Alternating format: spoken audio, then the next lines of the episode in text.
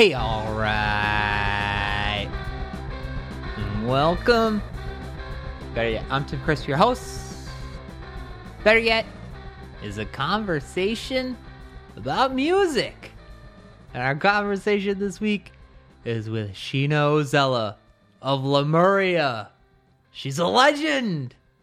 And she's on the podcast this week. Thank you for joining us.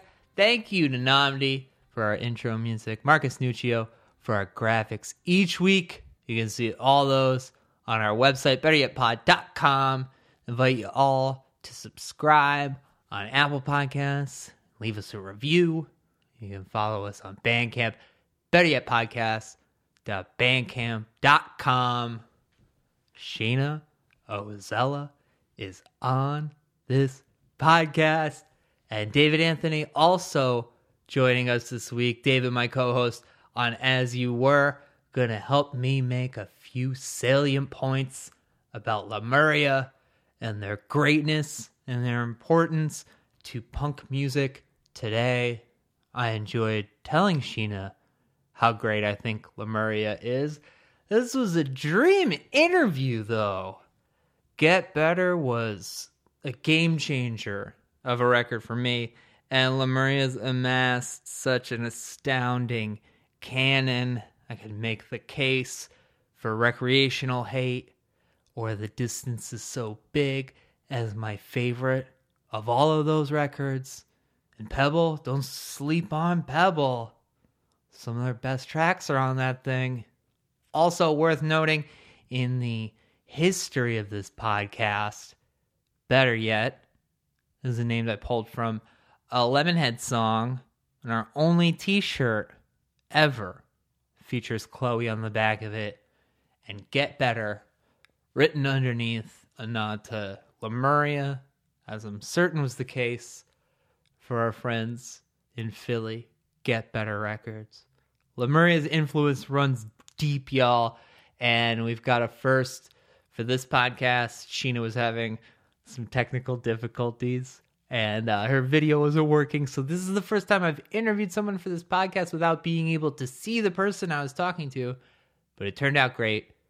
But before we get to that, let's bring in our resident historian, David Anthony. All right, I'm here with David Anthony. David, of course, of the Better Yet Hall of Fame inaugural class. Mm-hmm. First ballot. First ballot. You're you're like Andre the Giant of this podcast. True. As you were a podcast about Alkaline Trio, my co-host, Correct. much smarter host on As You Were a podcast about Alkaline Trio. But only about the Alkaline Trio. Let's be fair. only about the Alkaline Trio. Um, it's something that I don't. When I'm in when I'm in as you were a podcast about Alkaline Trio mode, I don't like to admit it, but we're, we're clearly there because David's the smart one, and I'm the guy who just happens to be there. That's great. calm down. Works out works out great for me. Um, and David, you've been working as a as a music writer for God so so long, and you're doing former Clarity, your Mm-hmm. newsletter now. I sure am. Um, yeah. N- writing every now and again when when time allows and uh, inspiration strikes. David, um, you're someone who I like to uh, consider a a bit of a historian of, uh, of punk music, and certainly you're someone who has worked to do a lot of the uh, codifying of the generation or generation and a half of uh, of punk that we are living through as uh, as Americans. Yeah, I'm not as knowledgeable about what's happening in uh, Australia, unfortunately. Well, mate. Let's uh let's stick on the continent for this one. Oh, Um, boy. But da- David, I wanted to bring you on to talk about Lemuria. I got Sheena on the podcast this week, and there are there have been so many things going through my head about Lemuria. Some points that I try to make in the interview when I'm talking to Sheena, which is always something that's a very fun thing when you tell someone how important you think they are. Um, and uh, but also, you know, the also things that as opposed to just doing an intro where I yell into a microphone, this is why this is important. It's good to have someone on here that I can just say like, "Hey, he's he's smarter than me." And he's he's got thoughts too. If you say so, I mean, I feel like most people, when you tell them they uh, have done something important, generally speaking, if they are in the punk rock world, they're going to deny it. That's just kind of how it goes. Um, I and I. The thing is, I will also say I believe that modesty to be genuine most of the time. Um, Yes. And I think in this case, Lemuria is an interesting one because I've actually been thinking about them quite a bit recently, and it's uh, interesting that you kind of uh, you, you decided to interview Sheena this week because, yeah, I've been kind of thinking about them and just like how big they felt as a band. Uh, I would say between the years of like, you know, I know they started before this, but I would say like 2008 to 2012, 2013, I felt like they were really I don't know. I, I feel like I could not go to a show and not see like 12 to 15 people wearing a Lemuria shirt. Like it just was like and aesthetically I think they were also kind of really in their own space and really kind of ahead of that curve where it was like, you know, their name just very simple font, all caps and then kind of a design and it kind of recalls what, you know, like I think you know, I think they had more of um not a branding around them because I think that sounds a little more calculated. But I think they just had an aesthetic that felt very much theirs at a time when bands were, you know, we're talking about the mid to late 2000s. The things were a lot like we were still in the bright t-shirt side print game, and this was just black t-shirts, white print. You know, it was just very simple, very stark. It made them look almost like a more intense band than they were. Um, and they Yeah. kind of played with this dichotomy between like uh, softness and heaviness, both musically, I think lyrically and, and aesthetically, in a way that really kind of pushed them to the forefront at, at that time. Totally, totally, and that's that's something that I talked to Sheena a lot about in the interview too. Is just that they had such a sharp-looking uh, business model, um, and t-shirts were a huge part of that. And I, yeah, what you're pointing out too about what that simplicity of those t-shirt designs as opposed to you know i'm thinking of just the general like to write love on her arms era of uh just music and music fashion at that time that we were in.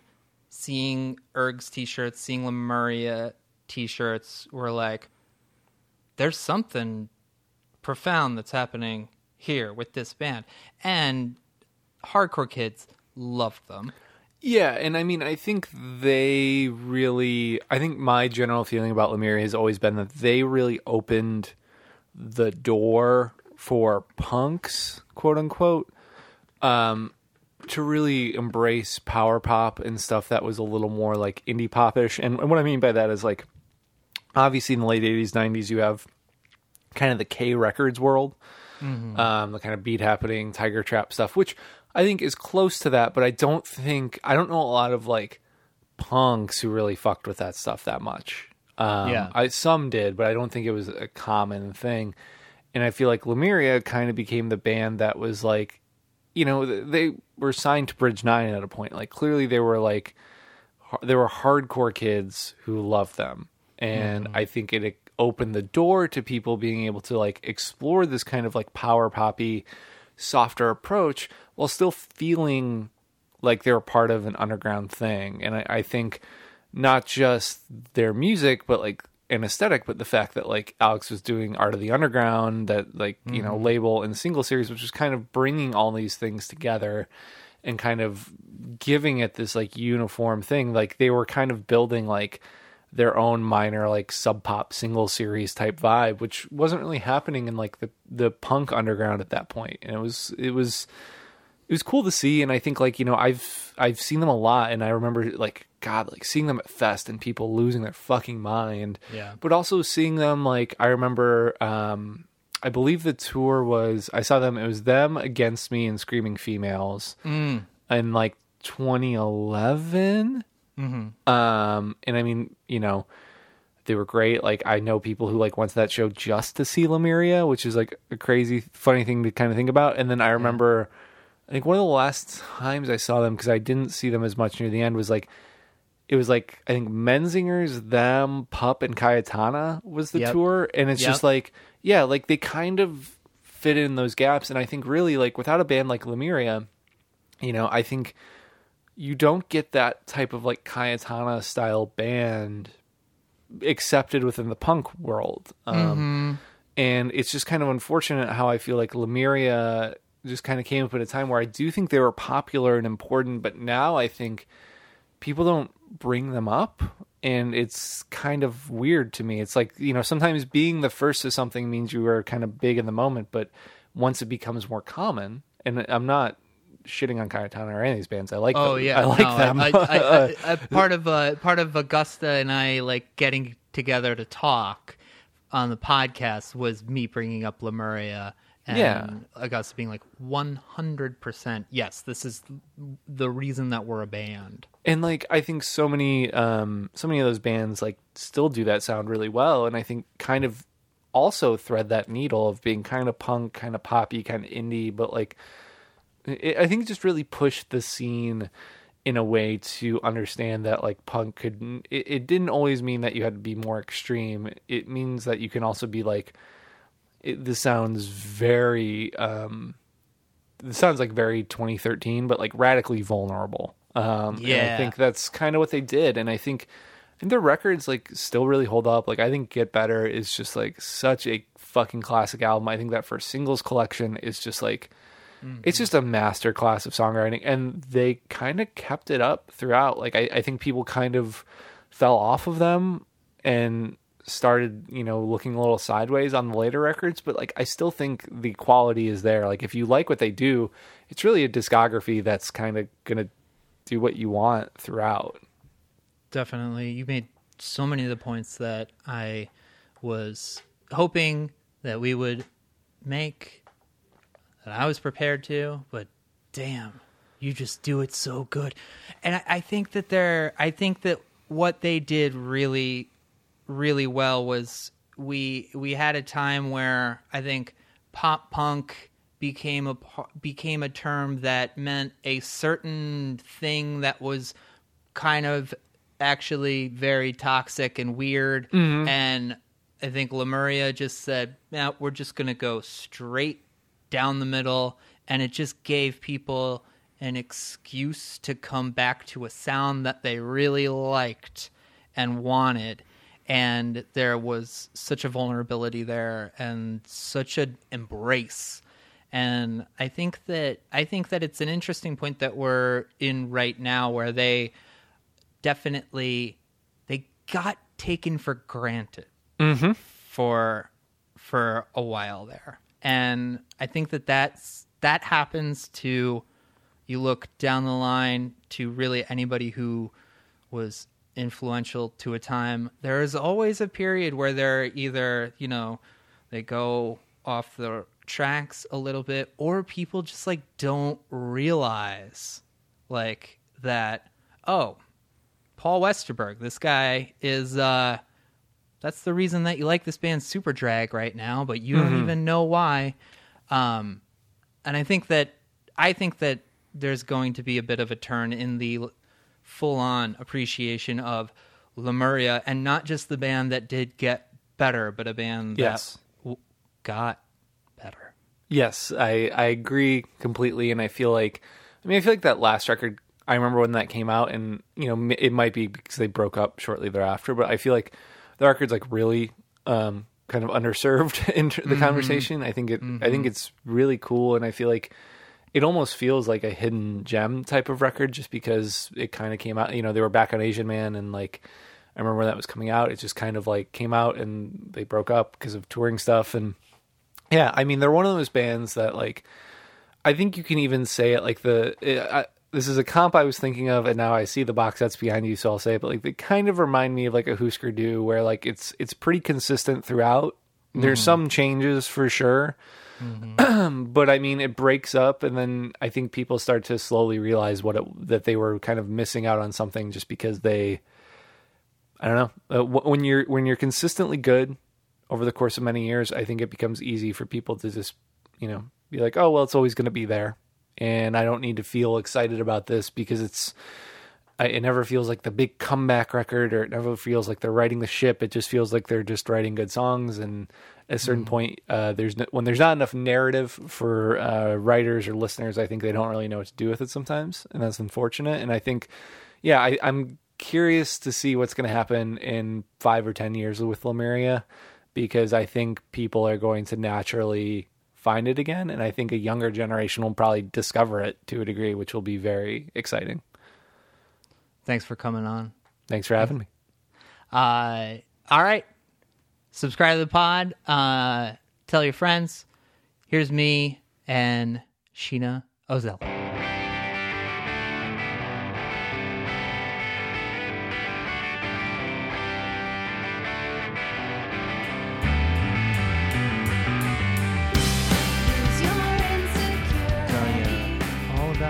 Shirt.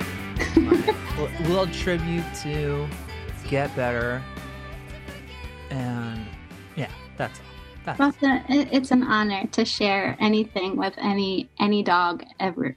But uh, is your dog? You, Chloe is no longer with us. Yeah, Chloe's no longer with us. We've got two others in the house. We've got Lily and Hadley.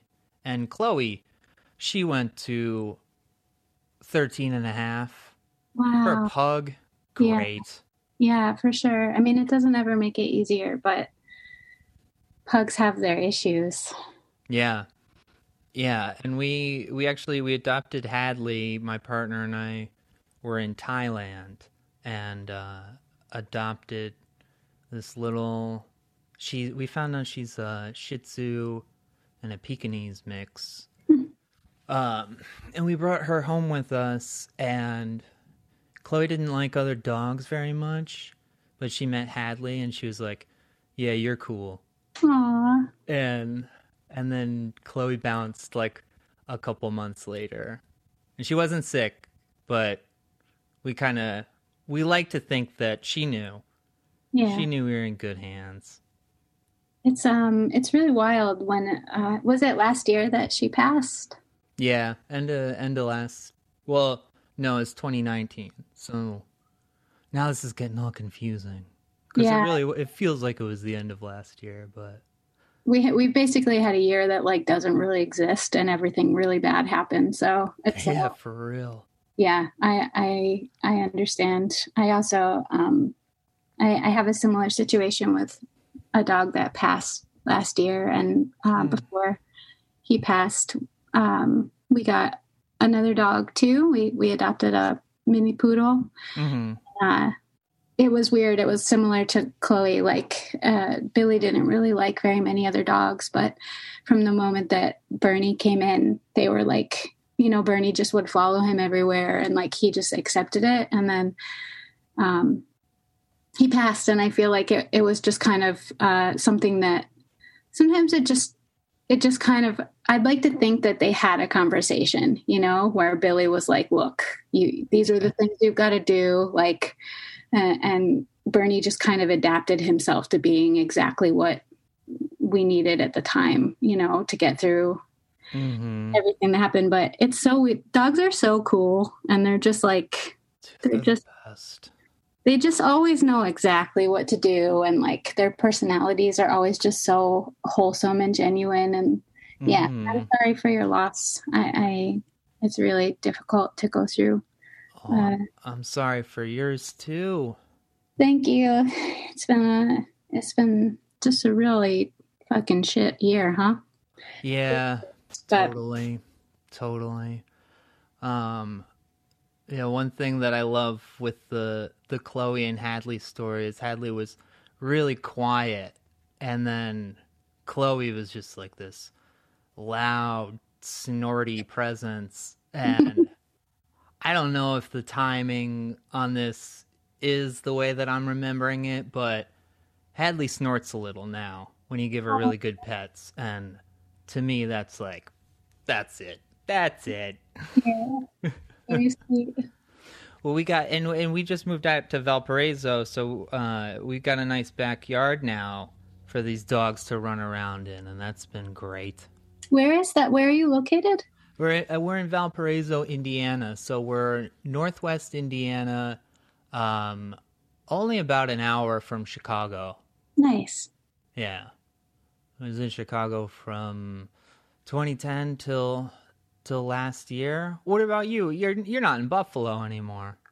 No, I'm not in Buffalo. I've been in DC for the last. Um, uh, I moved here probably in 2011, so I've been here for a pretty long time. Um, oh my god, yeah, like 10 years. But Yeah. Uh, yeah, I live in DC. It's fucking nuts. How's it been? Jeez.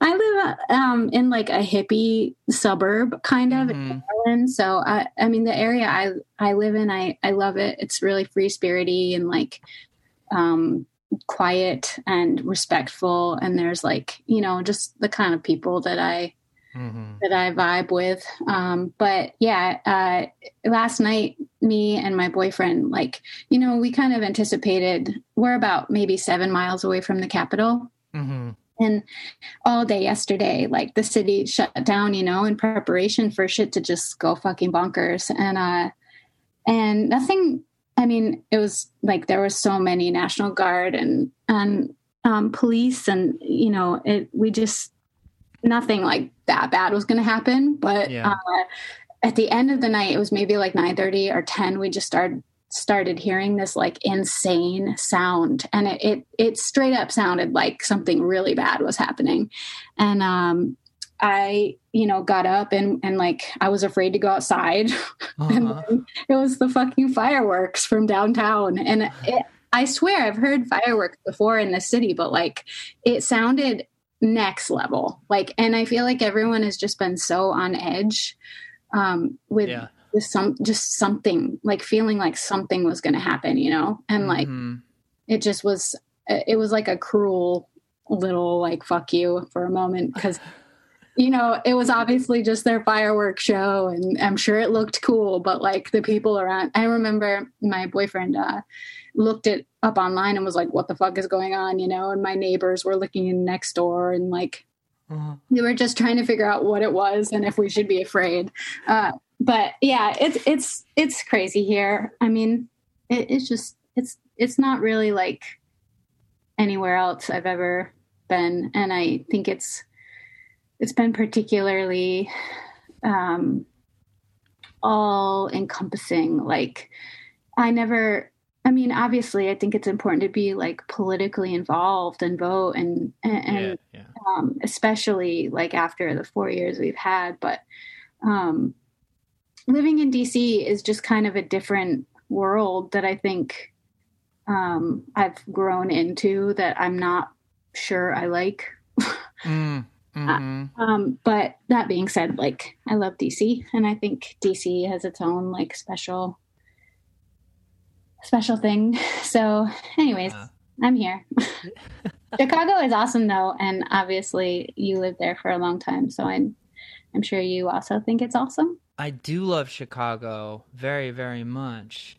Now, did you grow up in the Buffalo area?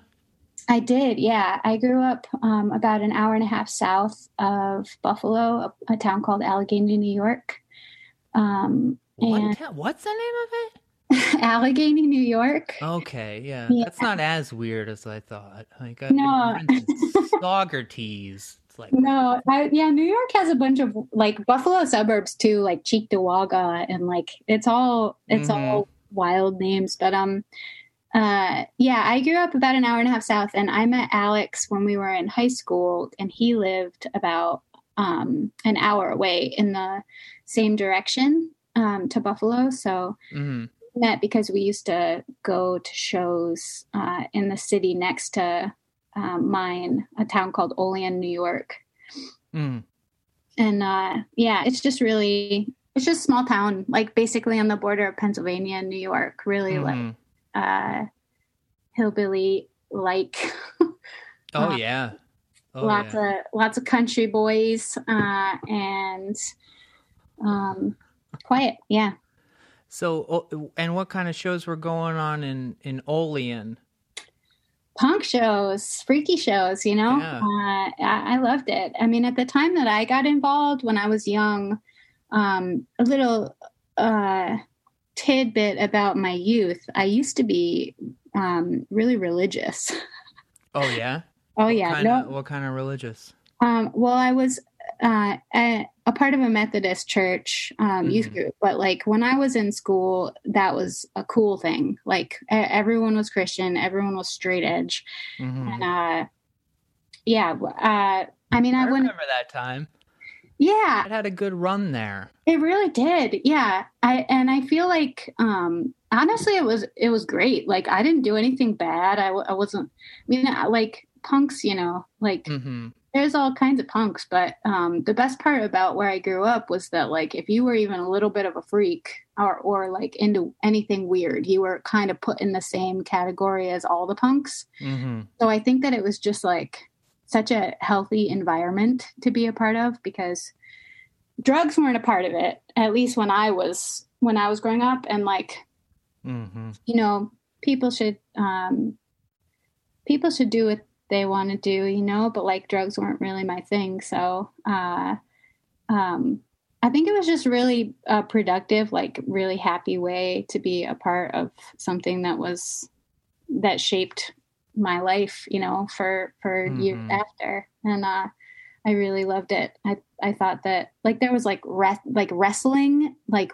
there was a rink in the back of this punk house and they would do wrestling matches and there was like Oh, that's awesome. there was just all sorts of wild weird stuff going on that i think kind of um i don't know i mean uh, maybe this is just me thinking about it because i grew up near it but like i think buffalo as a city is kind of uh it has such a charming and just like a very chill like be who you want to be vibe and and um and soul to like the whole city that I think that like I'm just really happy that I was a part of you know where I grew up and how I grew up because I feel like it really let me just do what I wanted to do and like you know have some form of art be what uh ultimately you know made me be a part of music and like Yeah. made me start playing and just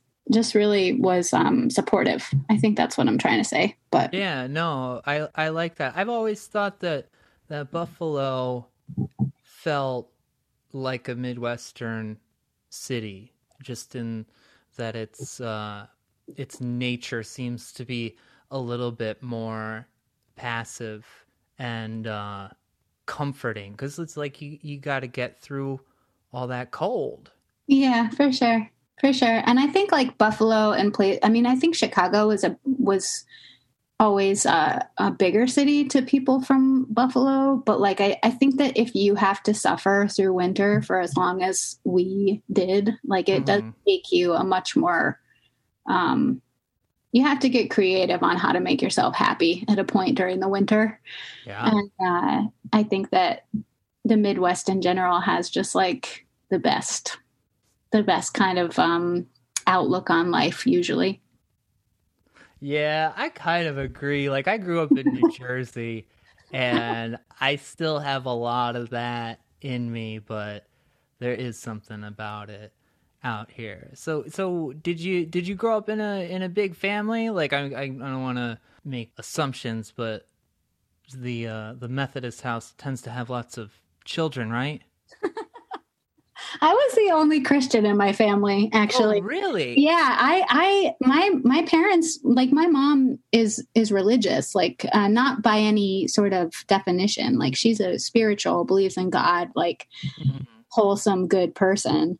Um, but yeah, it, it was just me. Um, and I think my parents were stoked because like my brothers were kind of naughty and I was really good. And Uh-huh. so they like let me go to, you know, conventions and like all sorts of weird shit. But, um, yeah, I, my, I have two brothers and then, um, a mom and a dad.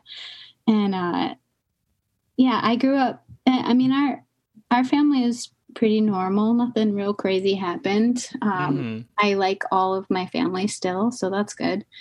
Uh, and my mom, a little like wild thing about my mom and my dad, um, which maybe isn't that wild because I think this happens to a lot of people, but my mom and my dad were, um, they live in the same town, the same, it's a village, the village of Allegany, New York they've lived in the same town their entire lives and they're not they're not together anymore they're divorced but they Oh. it's just crazy to me that like anyone could stay in the same town for their whole lives and like Mhm. still want to be there just because of you know i think maybe our generation and and people that are younger and uh, uh, just kind of i don't know it was so natural to me to want to go somewhere else but for them it just always blew my mind that they were like content being being yeah, yeah, from, totally. you know? it's just crazy but Because it's it's probably like, well, why why would we leave?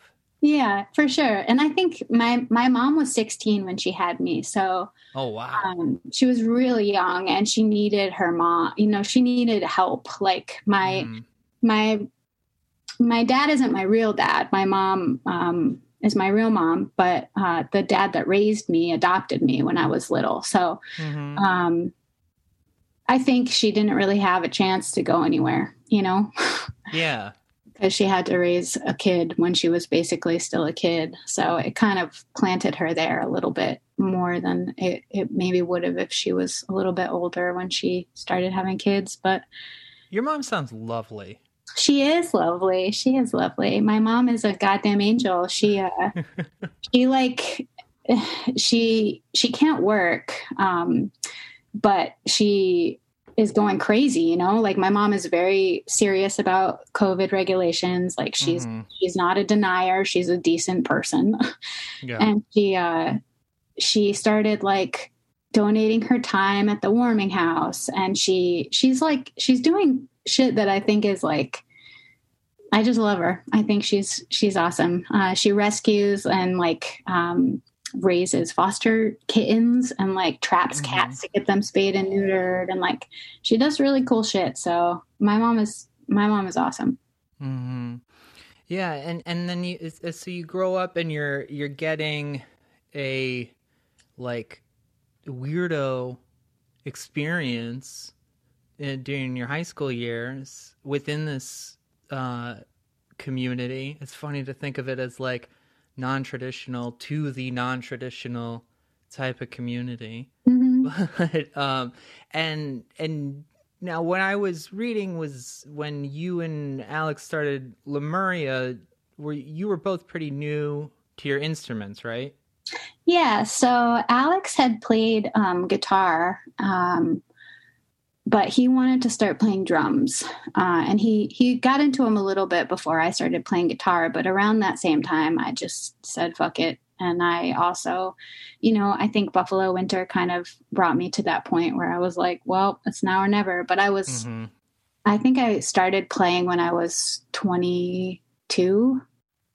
Uh, yeah so um, I was a late bloomer, but uh, yeah, Alex just said like, "Do you want to start playing at some point?" Um, and he had some songs. The demo, the demo that we released, are actually songs that Alex had written completely. Like he's one of those people that just knows how to play everything and like figure everything out. But um, so he taught me some of those songs on um, acoustic guitar, and we had uh, been playing with a couple other people from the town that I grew up in, um, just for fun. Uh, Mm. We had this little house in the middle of nowhere that we would go and play, and um, and then I, I guess I had been playing acoustic guitar for a while. Um, I played in a an acoustic band uh, called Team Chocolate, and then um, I had a friend named Barb that I played with too. So like I knew I knew the basics before starting with Alex, but like I never played an electric guitar.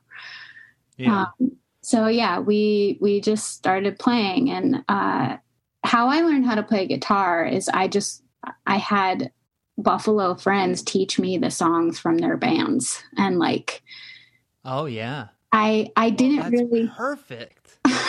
well, it definitely like made me create a style based on who was, you know, teaching me how to play. Um, but I had a bunch of friends that were in hardcore bands, and I would try to play like hardcore songs, Uh-huh. and then uh, I would just, uh, I just learned a, a bunch of different things, and then eventually started writing m- my own stuff, um, which showed up a little bit. I don't remember what we did after the demo. I think there was maybe a seven inch or two, but Mhm. I think I started writing that first seven inch after after the demo. So Yeah. yeah, God, that's so funny just having like that type of um because yeah like i'm just thinking of all of the different types of people that were around there and that all just gets filtered into you as you're really putting this thing together for yourself for sure. Yeah, and I think um, you know L- Lemuria is definitely what I feel music wise. I mean, I gravitate towards more indie rock than I did some of the stuff that I was learning how to play. Mhm. Um, but yeah, Alex, I mean, Alex and I were best friends since we were in high school, you know? I think we, I think I just, I think there was something about the way that we worked together that made me feel really comfortable showing him things that I would write, even if I wasn't, you know, technically a good player Mhm. and he he never i was just i was just given a very comfortable opportunity to start a band which i'm grateful for because you know i think a lot of people have a hard time starting to play music with other people because they get hurt or there's they get hurt by people saying they don't like their stuff or whatever and like alex was just such a we just both went into it thinking like well fuck it like we both just want to play and Mhm. I think we had that like brutal honesty with each other yeah yeah. that made it so that we could be productive with our time. Um, and honestly, Alex, uh, I'll say like in the history of Alex and I's, you know, musical relationship, um, and I guess it's been since 2004. Uh, we he has been just really um like i think we have both been each other's n- number one like uh what is it called? Like muse? uh, champion? Yeah like Yeah, that we just totally. both like really loved genuinely loved what each other were writing and it made it easier for us to just keep doing it and um Mhm. yeah i don't know alex is uh, i'm forever grateful that um, alex and i had the opportunity to do that you know even if we don't do much ever again i feel like i feel like i just you don't get that opportunity to have a brutally honest musician uh, like want to travel the world and want to play shows and just Mhm. I just I love Alex and I really miss him and I wish that um COVID didn't happen so we could see each other but uh he's is, is he still living up in buffalo? No he lives in Las Vegas.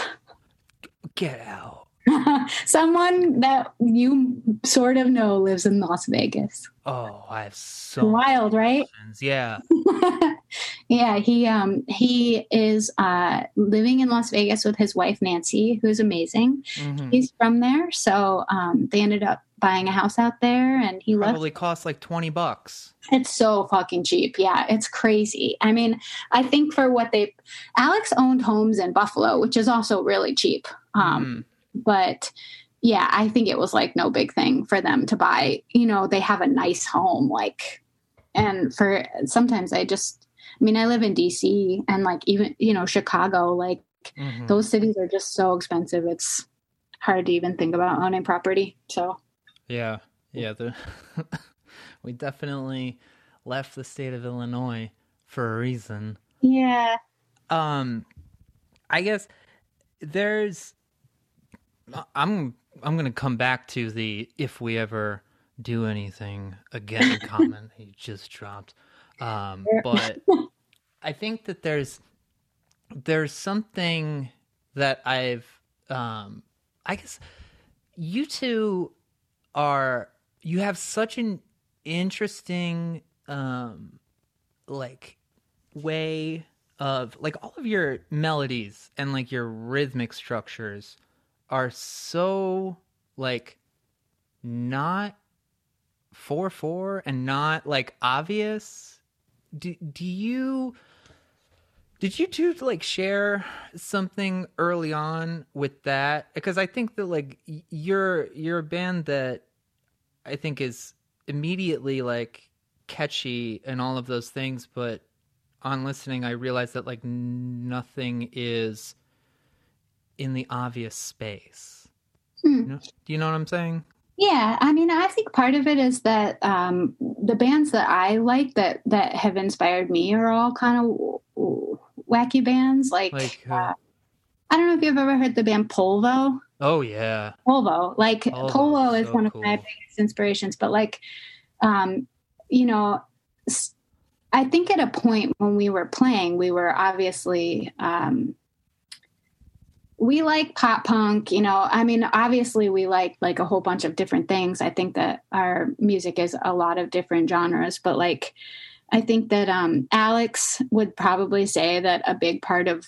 him writing was that he started taking drum lessons and he started taking drum lessons with this guy from buffalo that he just kind of blew his mind all the time you know alex Mhm. was constantly thinking about things in a more interesting way but without being obnoxious you know trying to be too too different. Yeah. Um and then for me it was like i just wanted to play stuff that was fun to play. Yeah. And uh and luckily the stuff i mean Al- i don't i think alex likes bands like polvo but like i don't think they're necessarily his um his inspirations uh, but like together somehow it worked. Like he was up for the challenge and i was up for it. So we would oftentimes try to think about things and in a different way. Um but some of our songs are also 4-4 and pretty straight up and pretty poppy you know polished. But uh I think like records like Pebble uh, for us,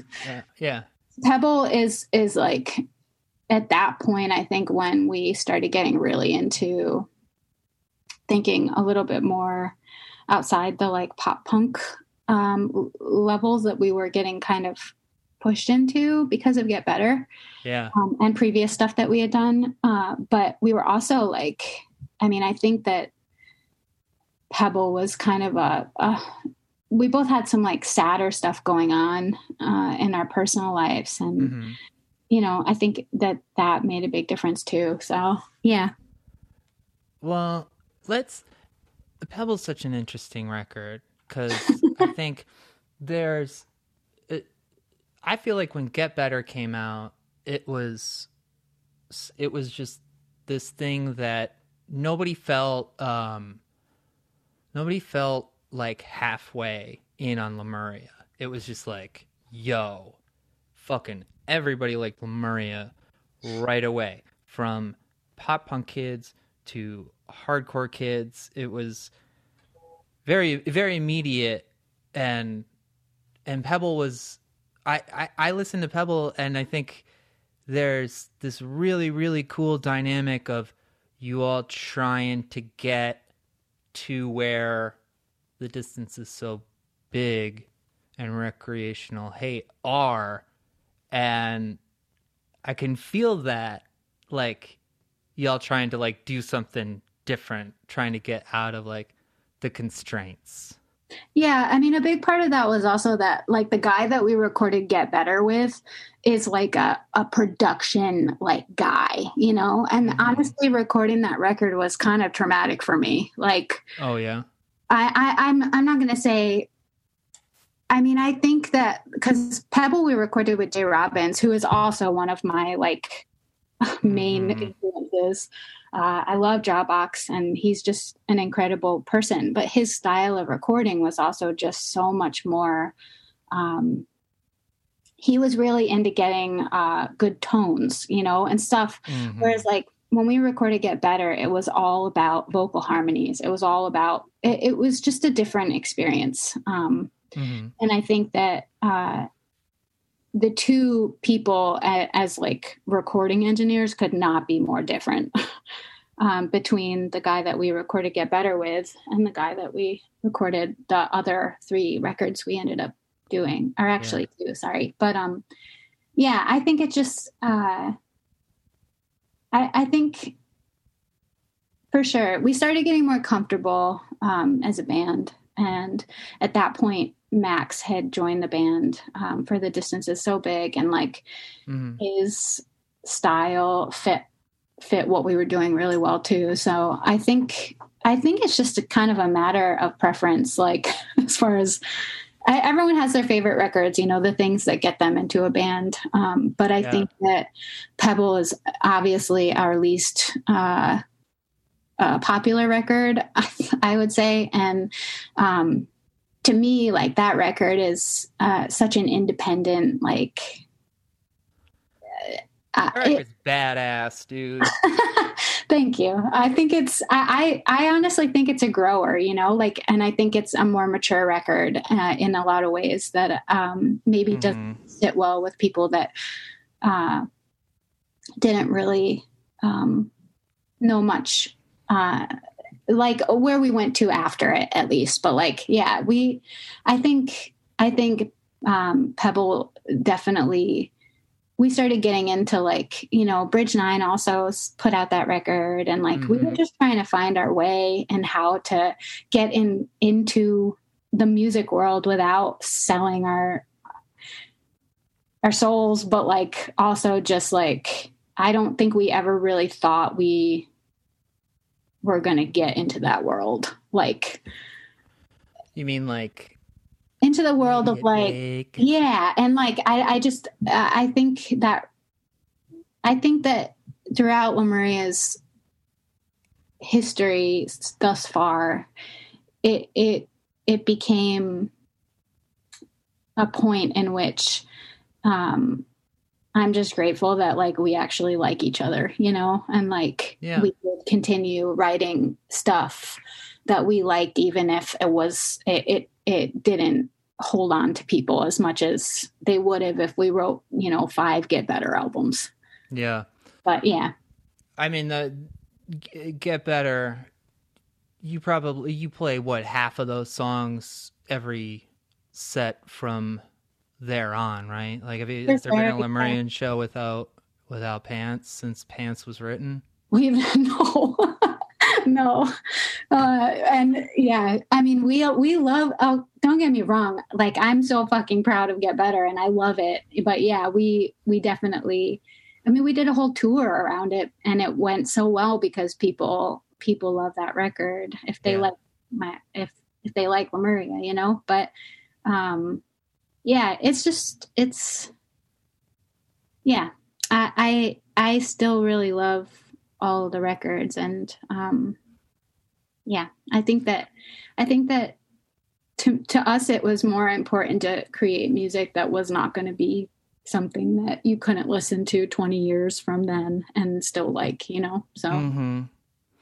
it's crazy how get better isn't that and also like i think just the just the process that i've had of listening to these records and getting ready to talk to you, it's mind blowing to me the way your band just continues to grow and make cooler things that all seem very, very attached to the opening riff of Pants. It's still there.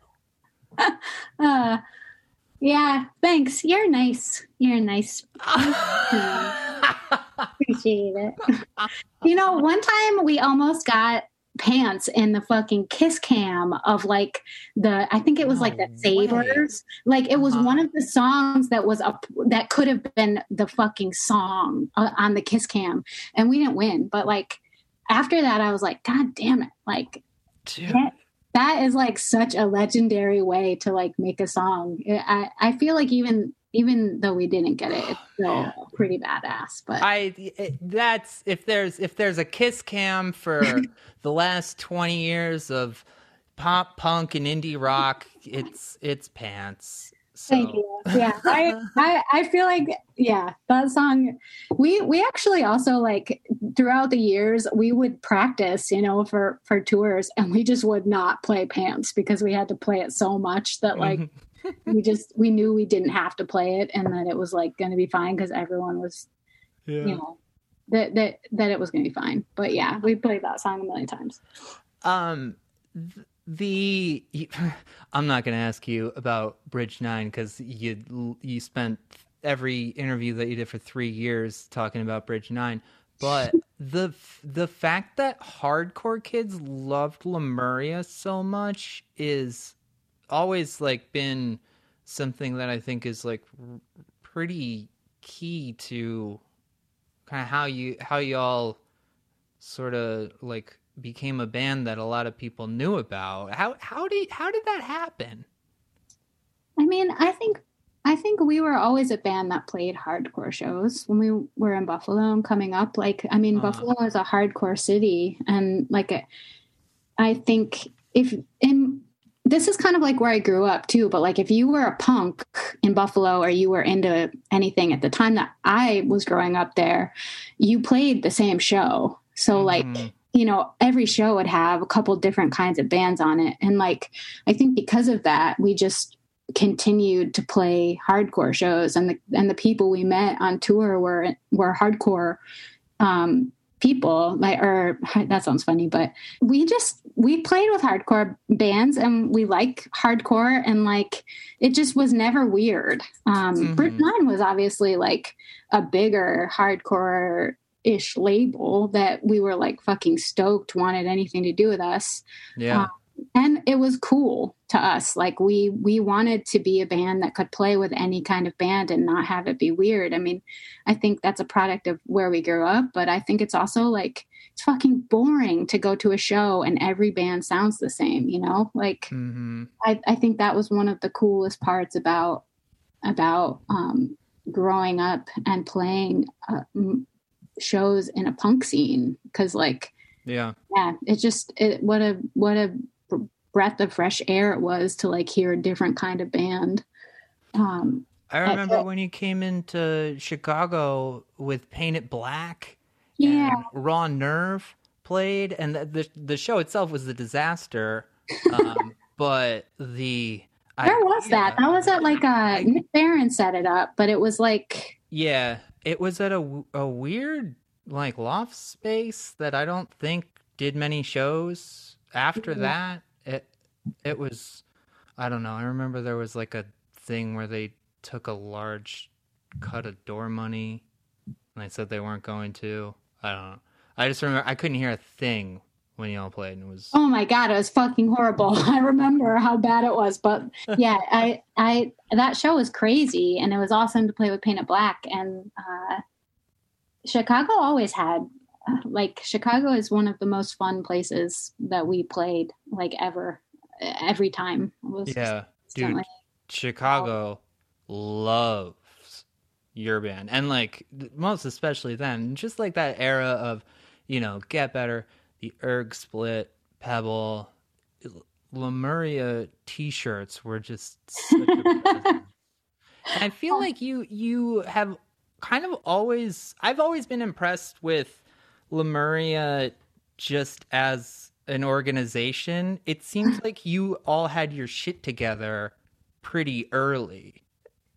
I mean, honestly, this is where Alex Kerns comes in. He's a, he's like a he's a businessman, but he's Mhm. a punk. So Yeah. like, I think he he was just Alex is just uh, like really motivated, like super um, fun person when it comes to creative things you can do. Uh, I mean, yeah, he I can't take any credit uh, other than being like, okay, how do we get this out or um, Mm-hmm. basically saying yes but yeah he also he ran a printing company uh with a guy Ah. named biff so like we had it at our and actually the first bass player of the second bass player of Lemuria.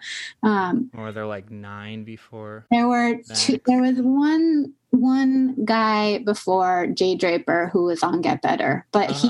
he he ran a um, a screen printing company too. So like I think that just made it like so easy for us to come up with stuff.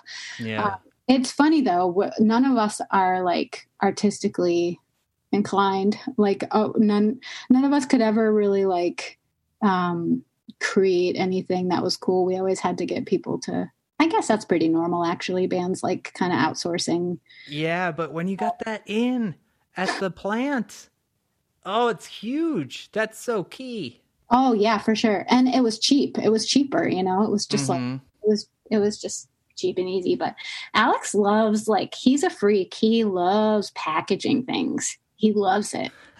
it's crazy because he ran a, a record label. Um, yeah, Art of the Underground. He fucking loved it. He yeah. would watch movies all day and he would just package records for his label. And like, I mean, for me, if I had to do that for more than an hour, I would turn into like, I, I just couldn't sit there for for that long and do it. But um, yeah. and then you know it kind of branched out because then Alex started being the person that was the person that did all the Lemuria mail order, and he just like I, I, think he just genuinely thinks it's fun to come up with creative things to do for for people that are going to give two shits about a band, you know. Mm-hmm. So I, I give all credit. Everyone should give all credit to Alex for that because he is genuinely um, a motivated freakazoid. Um, while I yeah I I seriously just I have so much respect for the like that the way you all were efficient in that way and like you could do stuff that was both um, helping to sustain the organization and also just like cool stuff that people wanted and felt good about buying. It's fantastic.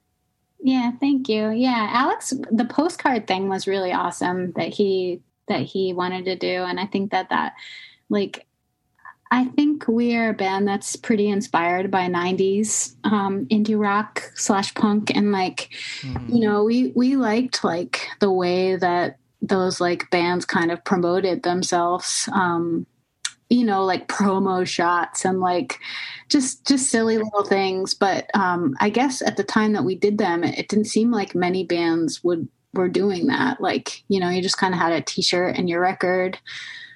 Um mm. and that's it. But i don't know. I i i definitely feel like i um i joined the right band with a person that really made things fun in that department. That's awesome um, one thing that I've always found kind of interesting about Lemuria was learning how much of the lyrics Alex writes. Yeah, he's he's a, a, a poet. Like he he he. I mean, at times he's been working on books that he wanted to write. I mean, he's just a writer. He he has mm-hmm. he writes a lot of things. He's not the most, um, and I think he would say this about himself. Like he's not the most uh, i think he's more introverted. He's not as extroverted. Yeah. Um as a, at least i am but he he writes a lot of stuff down and that's kind of his therapy um his way of you know get, getting getting things out. But he's also just i think his brain works very vividly um and he's just always really good at saying things. And um in a way that is relatable. And then I think it was nice for me because I don't write as fast as him. Mm-hmm. And I mm-hmm. think the way that I write is definitely more simple. mm-hmm. But um, he didn't make me feel like I think he liked the things I was writing um, just as much as I liked the things that he was writing. And so that made me feel it made me feel more like I could write material that I could be proud of. Whereas, like, yeah. I think lyrics are, they just come more naturally to some people than they do others. But mm-hmm. um, I think it's important that people know their strengths in a band and, uh, and, um, I think it just it depends on what song um, and what albums I think are people's favorites and or they like. But like, yeah, we definitely each have our our own style, uh, and I think even if I wrote a song musically, um, sometimes Alex just had something that fit the mood of the song so mm-hmm. perfectly that it wasn't even like I was never even going to think about writing lyrics to it. But um, there were also things that Alex wrote lyrics about that I did not want to sing at first because they were so personally his and they were so.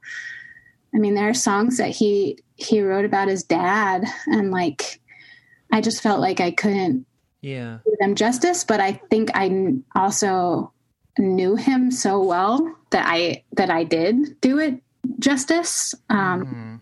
And I could sing it the way that he you know, that he would want it it sung. That sounds a little weird, but just in terms of like how well we knew each other, I think we could either one of us could write something or not write something and we knew how to to tackle it or like Yeah, yeah, totally. And I, I just think about like a, a song like Irregular, just the the dynamic of of Alex writing something that feels so personal to you. Yeah. And Irregular is a song that I wrote the music for, uh, mm. at least the guitar. Uh, and then we started the song. But like, yeah, I mean, that's an example of, of how like there wasn't going to be uh, lyrics that I would write that could have done it as good as the lyrics that he wrote for that song. And like, yeah. Yeah, it's it's definitely one of the things I'm most proud of about Lemuria because I think that we were just really fucking lucky to to have each other in that way. Um, do your guitar playing over the course of this band too is like, so, like pleaser? Holy shit, that riff, and like, good on you for getting Jay Robbins to record that because it's perfect. Yeah, there's some. Thank you, thank you. Uh, I we started fucking around with tuning stuff, but like never that wacky. Like, yeah, you know, someone like Evan from Into It Over It, like he's like such a guitar, like he just has a crazy ass um, style, but like is just so good at the guitar.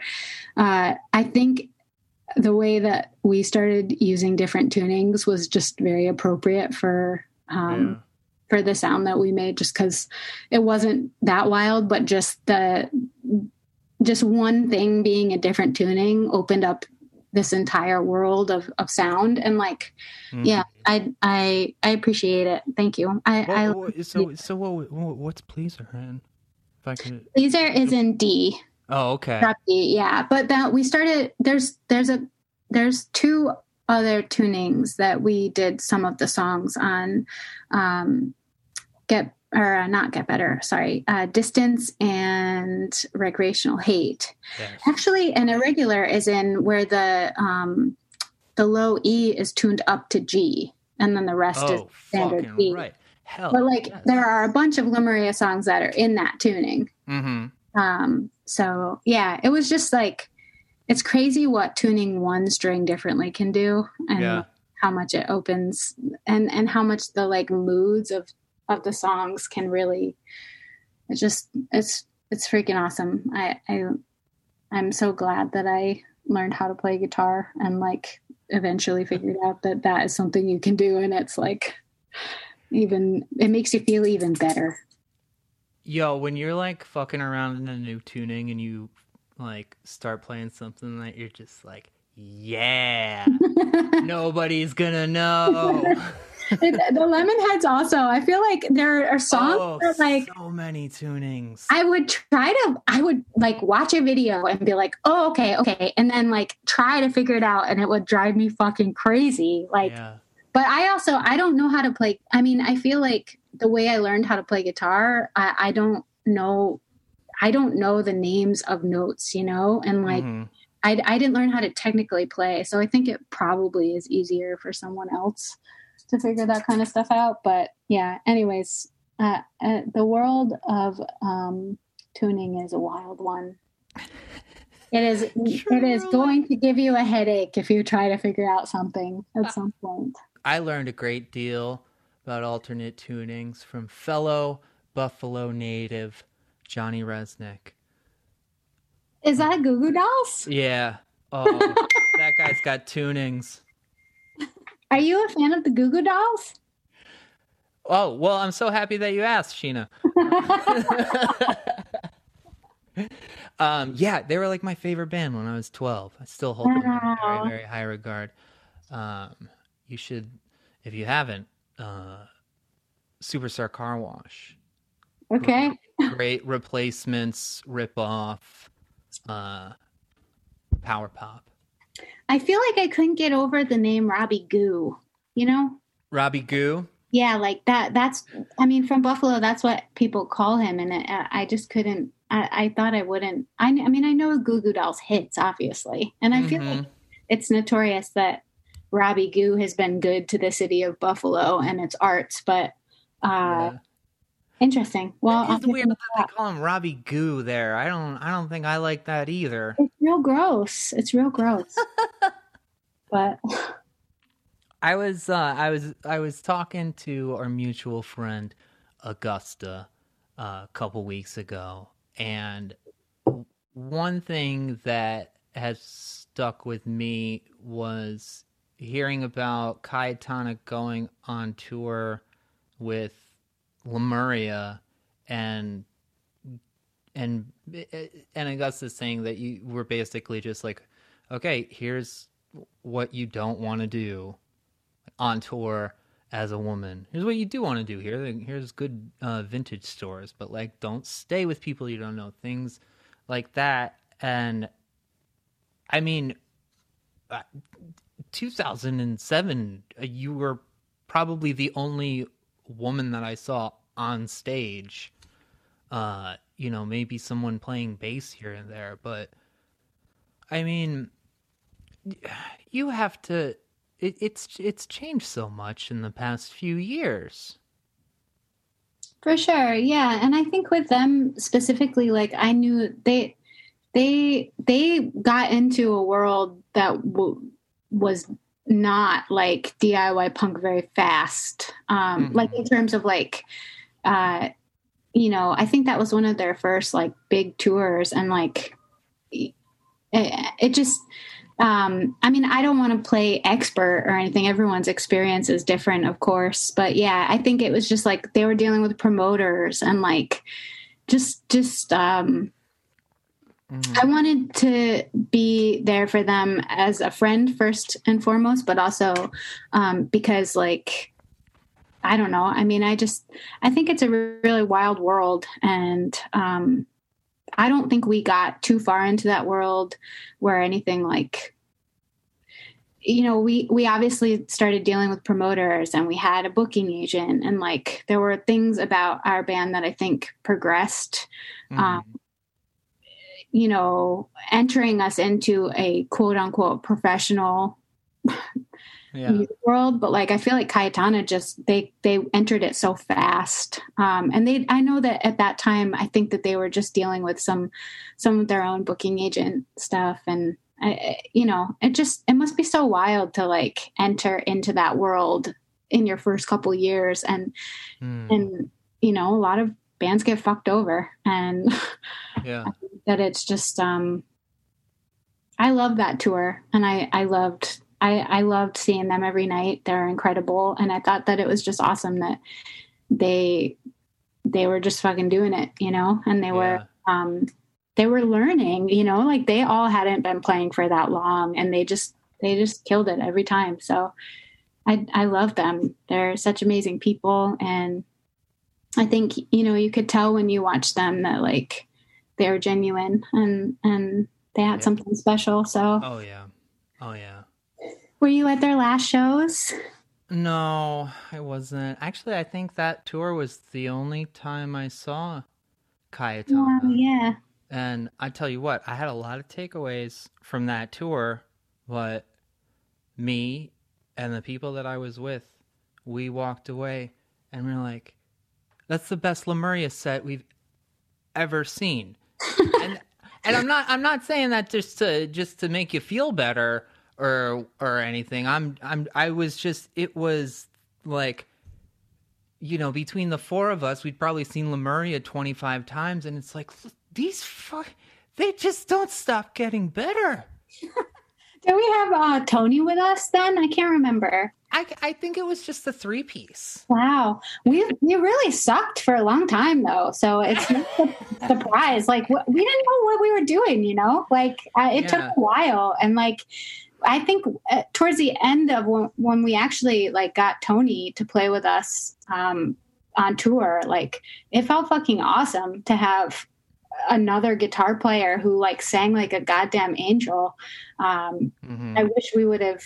Uh, you know what? I don't wish we would have done that sooner. I think it came at the right time, but I appreciate you saying that. We really did suck for a long time. So, um, it's hard to play live, you know, like it's, yeah, especially and like to have to sing and actually think about things. And I think, uh, you know, we came from a world of sh- like shitty PA systems too, where you couldn't even hear the singing, but if you could, you were like, it, it, mm-hmm. it was, uh, Thank you, Tim. I appreciate you saying that. I think we definitely got more um, competent and like just uh, felt better about playing in front of people towards the end of, of when we stopped for sure.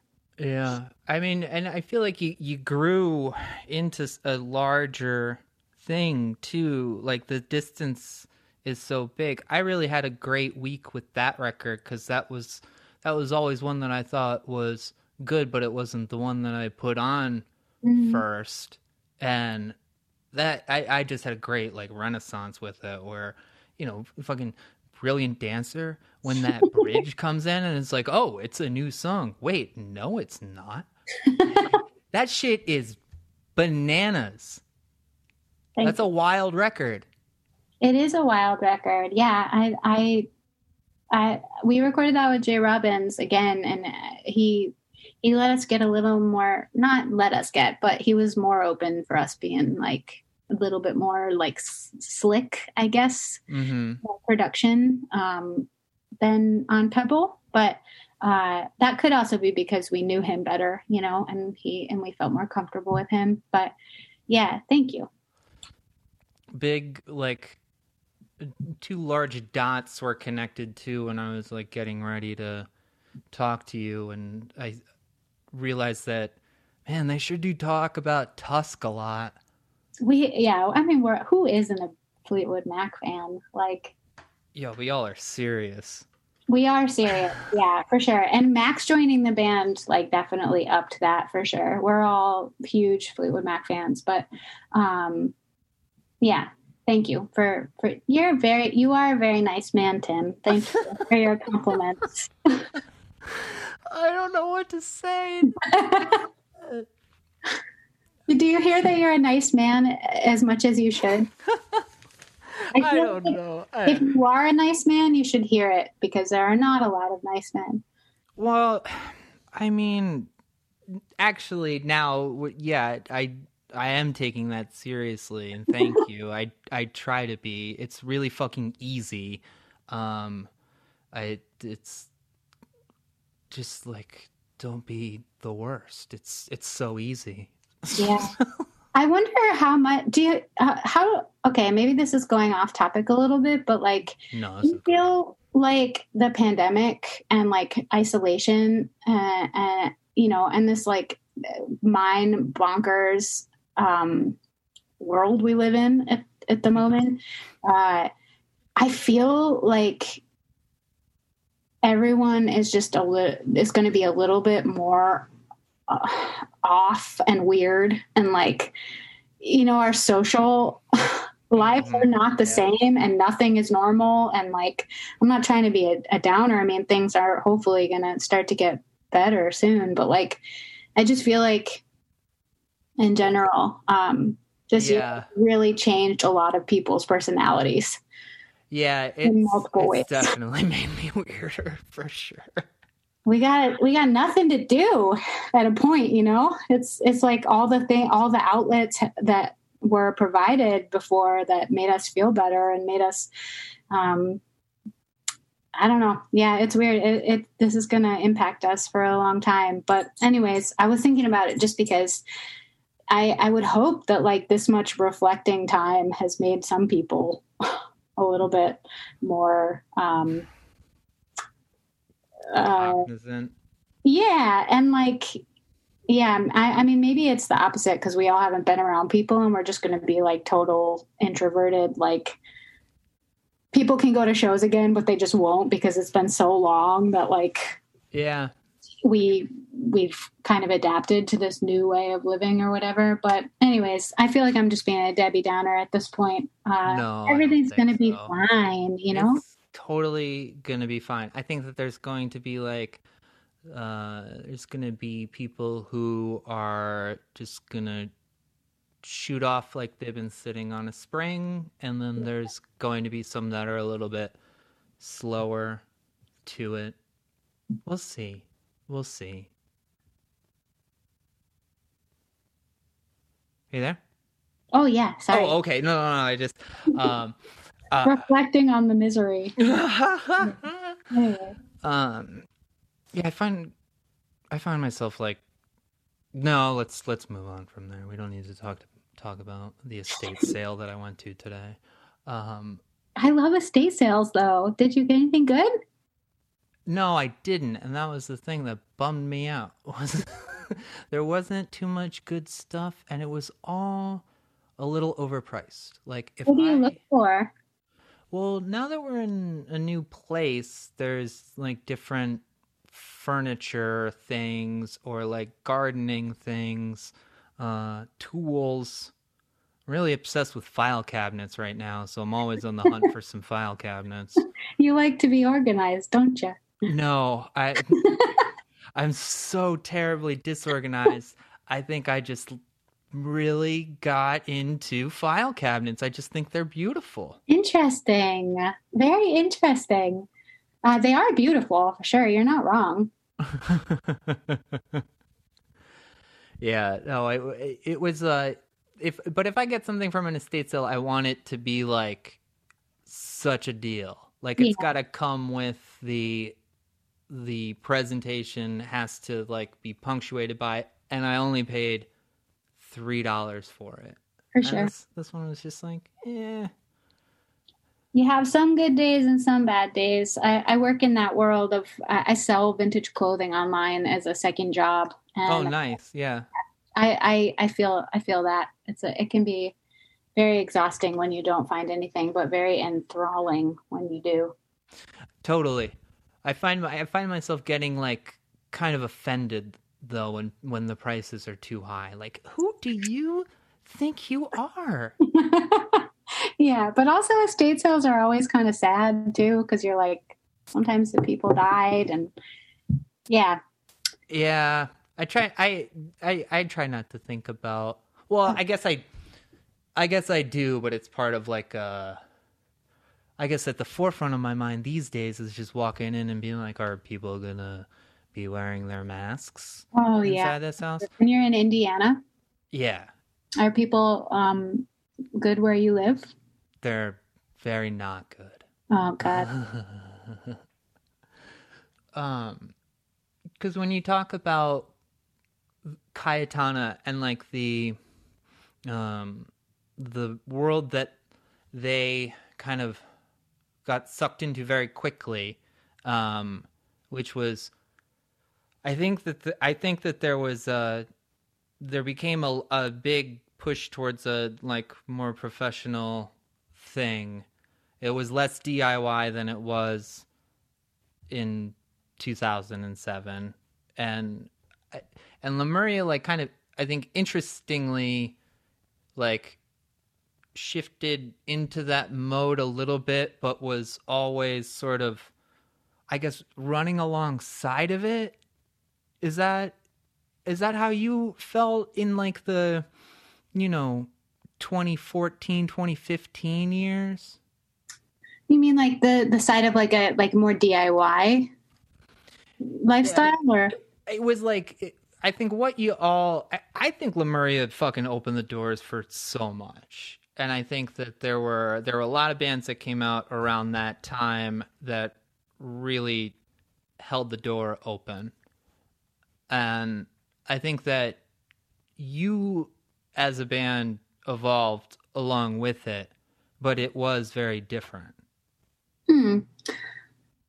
Interesting. Yeah, I don't. I mean, I guess most of the bands that I think, um, I mean, it could be that like cities just kind of.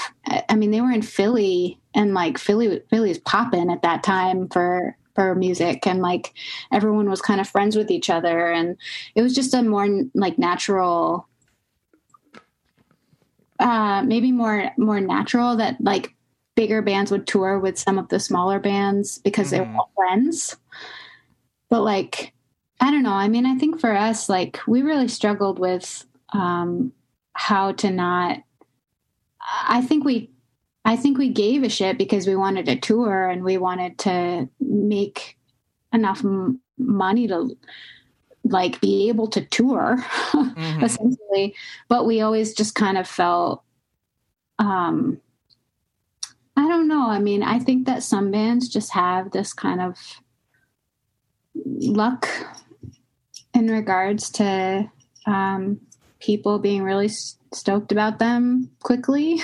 Mm-hmm. and they get doors open for them easily more easily. And then there are some bands that just kind of never quite um i don't know. I mean it's complicated. I think i think it depends on what you want as a band and if everyone's on the same page. Um and i think a lot of times for bands like um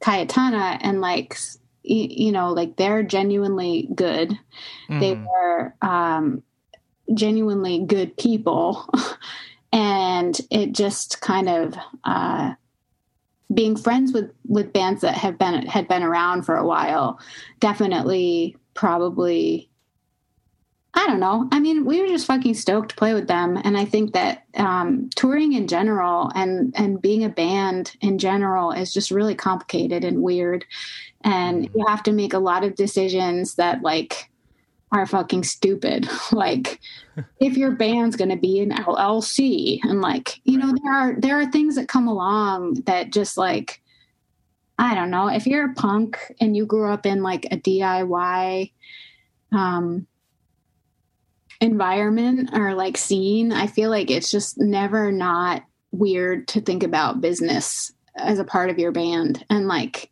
mm-hmm. you know, the reality is like sometimes you do have to think about it and sometimes you're put in situations that make you have to think about things you didn't want to. But um I think that Lemuria kind of we had a we had a good run of a lot of different kinds of ways to be um, and while while we were you know really playing and i feel grateful for that because i think it um, we just grew into what we were uh, more naturally than i think some bands do because they're trying really hard mm-hmm. um, but that being said, I think that we weren't very good for a long time. So it just makes sense, you know? Like, I think if you see a band and they, it's like their first show and they fucking slay, like, that band is probably going to do pretty well. Yeah. But if I you're, that, I love that you're you're convinced that you weren't good. We we weren't we weren't good. I mean, there's no denying. Uh, um, but I think that we were also like just starting, you know, like we, I didn't know how to play guitar. Like, I think that given all the factors, we were probably just fine, but we were also lucky little shits that got to do a lot of really cool things.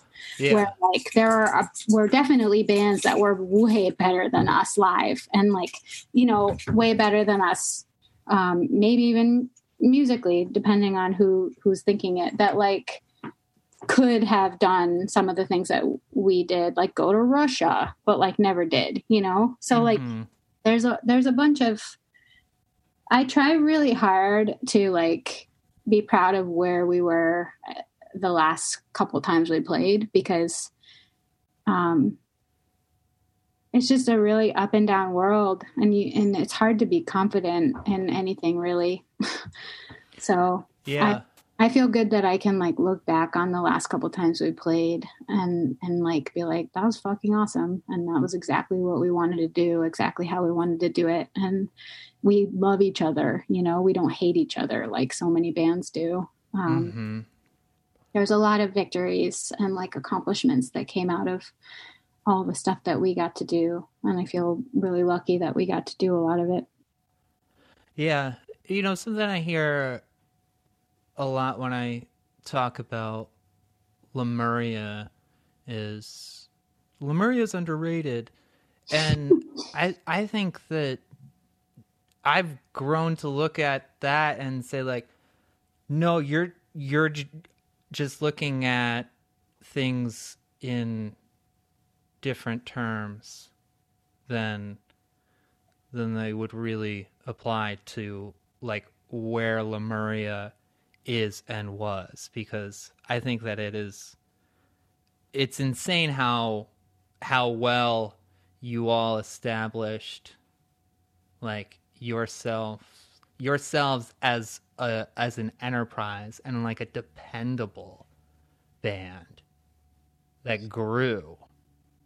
And i think that like yeah it's it's a funny like relationship to have with a band where it's like you want something bigger and it's it's like well let's let's stop for a second and like look at what actually was accomplished here. You know what i mean? Yeah.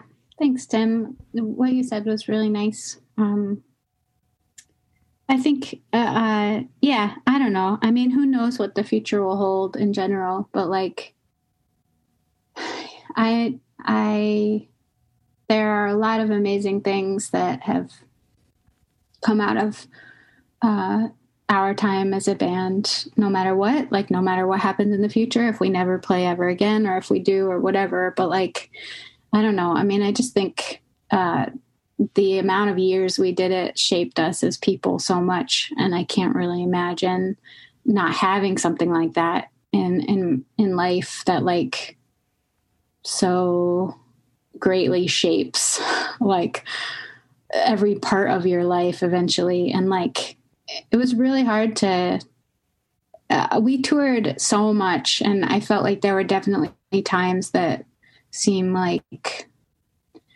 um I think everyone kind of has that natural, um, uh, what's it called? Like, there were definitely times we toured a bunch where we thought, at least I thought, like, this doesn't seem to be going that well. but, like, mm-hmm. I think ultimately everything that we did, like, had its its place and i think we still like remain true to who we were as people and like i don't know it it it really like we met so many people that we love you know and music is just really magical and uh i know i don't have to tell you that you have a music podcast mm. and obviously love lots of i mean of course you you take it for granted though you do yeah and i i i am curious as to like what will come out of uh, I mean, we we stopped before COVID happened, you know. But like, mm-hmm. I have so many friends that are in bands who who that's their livelihood, and like, they're not fucking rock stars who make millions of dollars who can depend on royalties. They're people that like are just normal people, like mm-hmm. who who have just had nothing for the last year, and like, yeah, it, it's. I don't know. I mean, it's definitely time for people to get creative but if you're not in the mood to get creative you're kind of fucked. And yeah. you have to just work so much harder for it. I wonder what it will be like after things return back to somewhat normal for bands and how how they'll be able to to get back in the swing of things. I mean, I think it could go either way. It could be like people are so starved for shows that they're like going to go to literally everything they possibly can, mm-hmm. or the like social um, uh, isolation has like broke people where they're like, I'm never going to be around anyone ever again because you know? Yeah, I, I'm just I'm excited for the um, you know times that I'll be able to get to see people for the first uh, first time in a long time, and just watching their eyes just to gauge their reaction to see how much I actually have aged. I feel like Yeah. I feel like I've got like a, I put twelve years on my face in the in this, but Yeah, we've we've all uh, we deserve to treat ourselves for whatever makes us feel good because life is pretty fucking hard right now. But and it's harder for others. It's it's so complicated. But I have you been seeing those? I, you've been seeing those Bernie memes. I know you. have. oh, yeah, They're so good. All the punk ones are so good. the punk ones are good. I just Guy Guy Fieri uh, posted one with Bernie riding in his uh, hot rod with him, and I was like, Wow, "Fuck yes!" Two of my faves. you're you're a guy guy. Oh, I'm a huge guy guy. Interesting. I don't know much about Guy Fieri, but um, I lo- I started watching like all the Anthony Bourdain. Um, like I, I started getting into food food things. Yeah. I think it's only about time that I'll I'll be a guy guy eventually. Uh, well, I, I can send you a link for the uh, seasons one through thirteen of Diners, Drive-ins, and Dives that I that I downloaded. I made, you're not- I made extra room on my computer for it.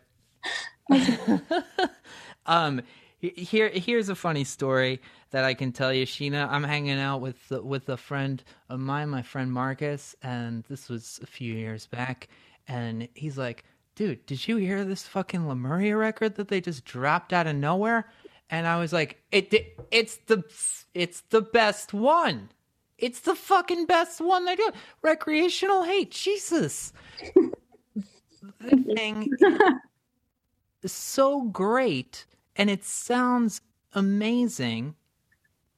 You worked with Chris Shaw on that? We did, yeah. He he's a brainiac. It was cool. It was really cool. He's like he can kind of go wherever and make things work. Like he's just uh he's kind of like a travel produ product a recording engineer, but like producer too. And like yeah, it was it was cool. Recording that record was very very um like we were all so nervous because Chris Shaw like what a fucking Weezer. Like he he Yeah.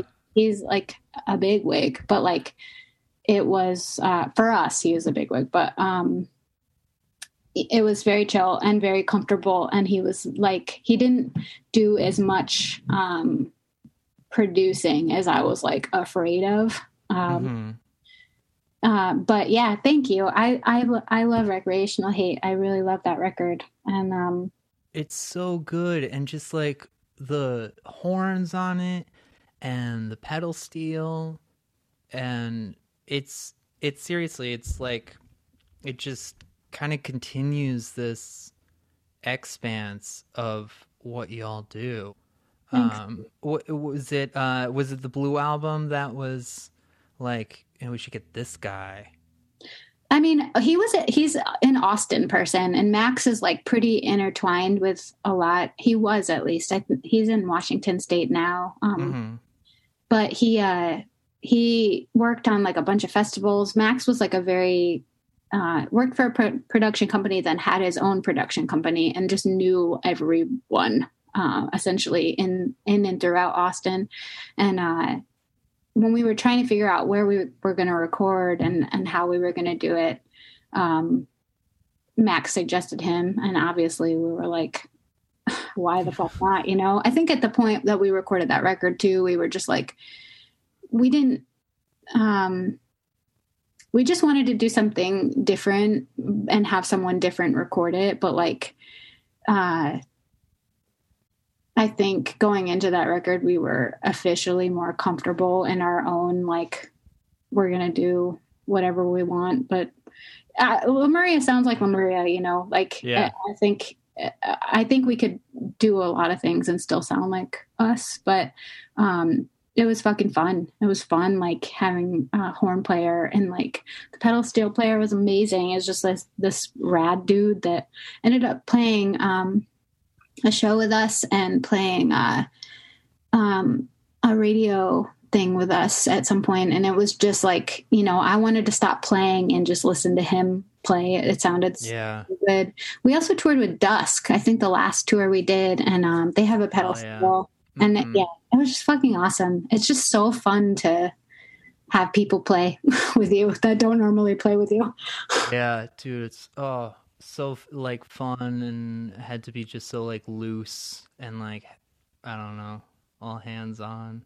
Yeah, I think we also just like at that point we had been touring. We we were so used to being on tour and and playing uh, like in front of you know. I really feel like that was the most comfortable we had ever been playing to people, and we felt like we were Mhm. just really honed in. I guess.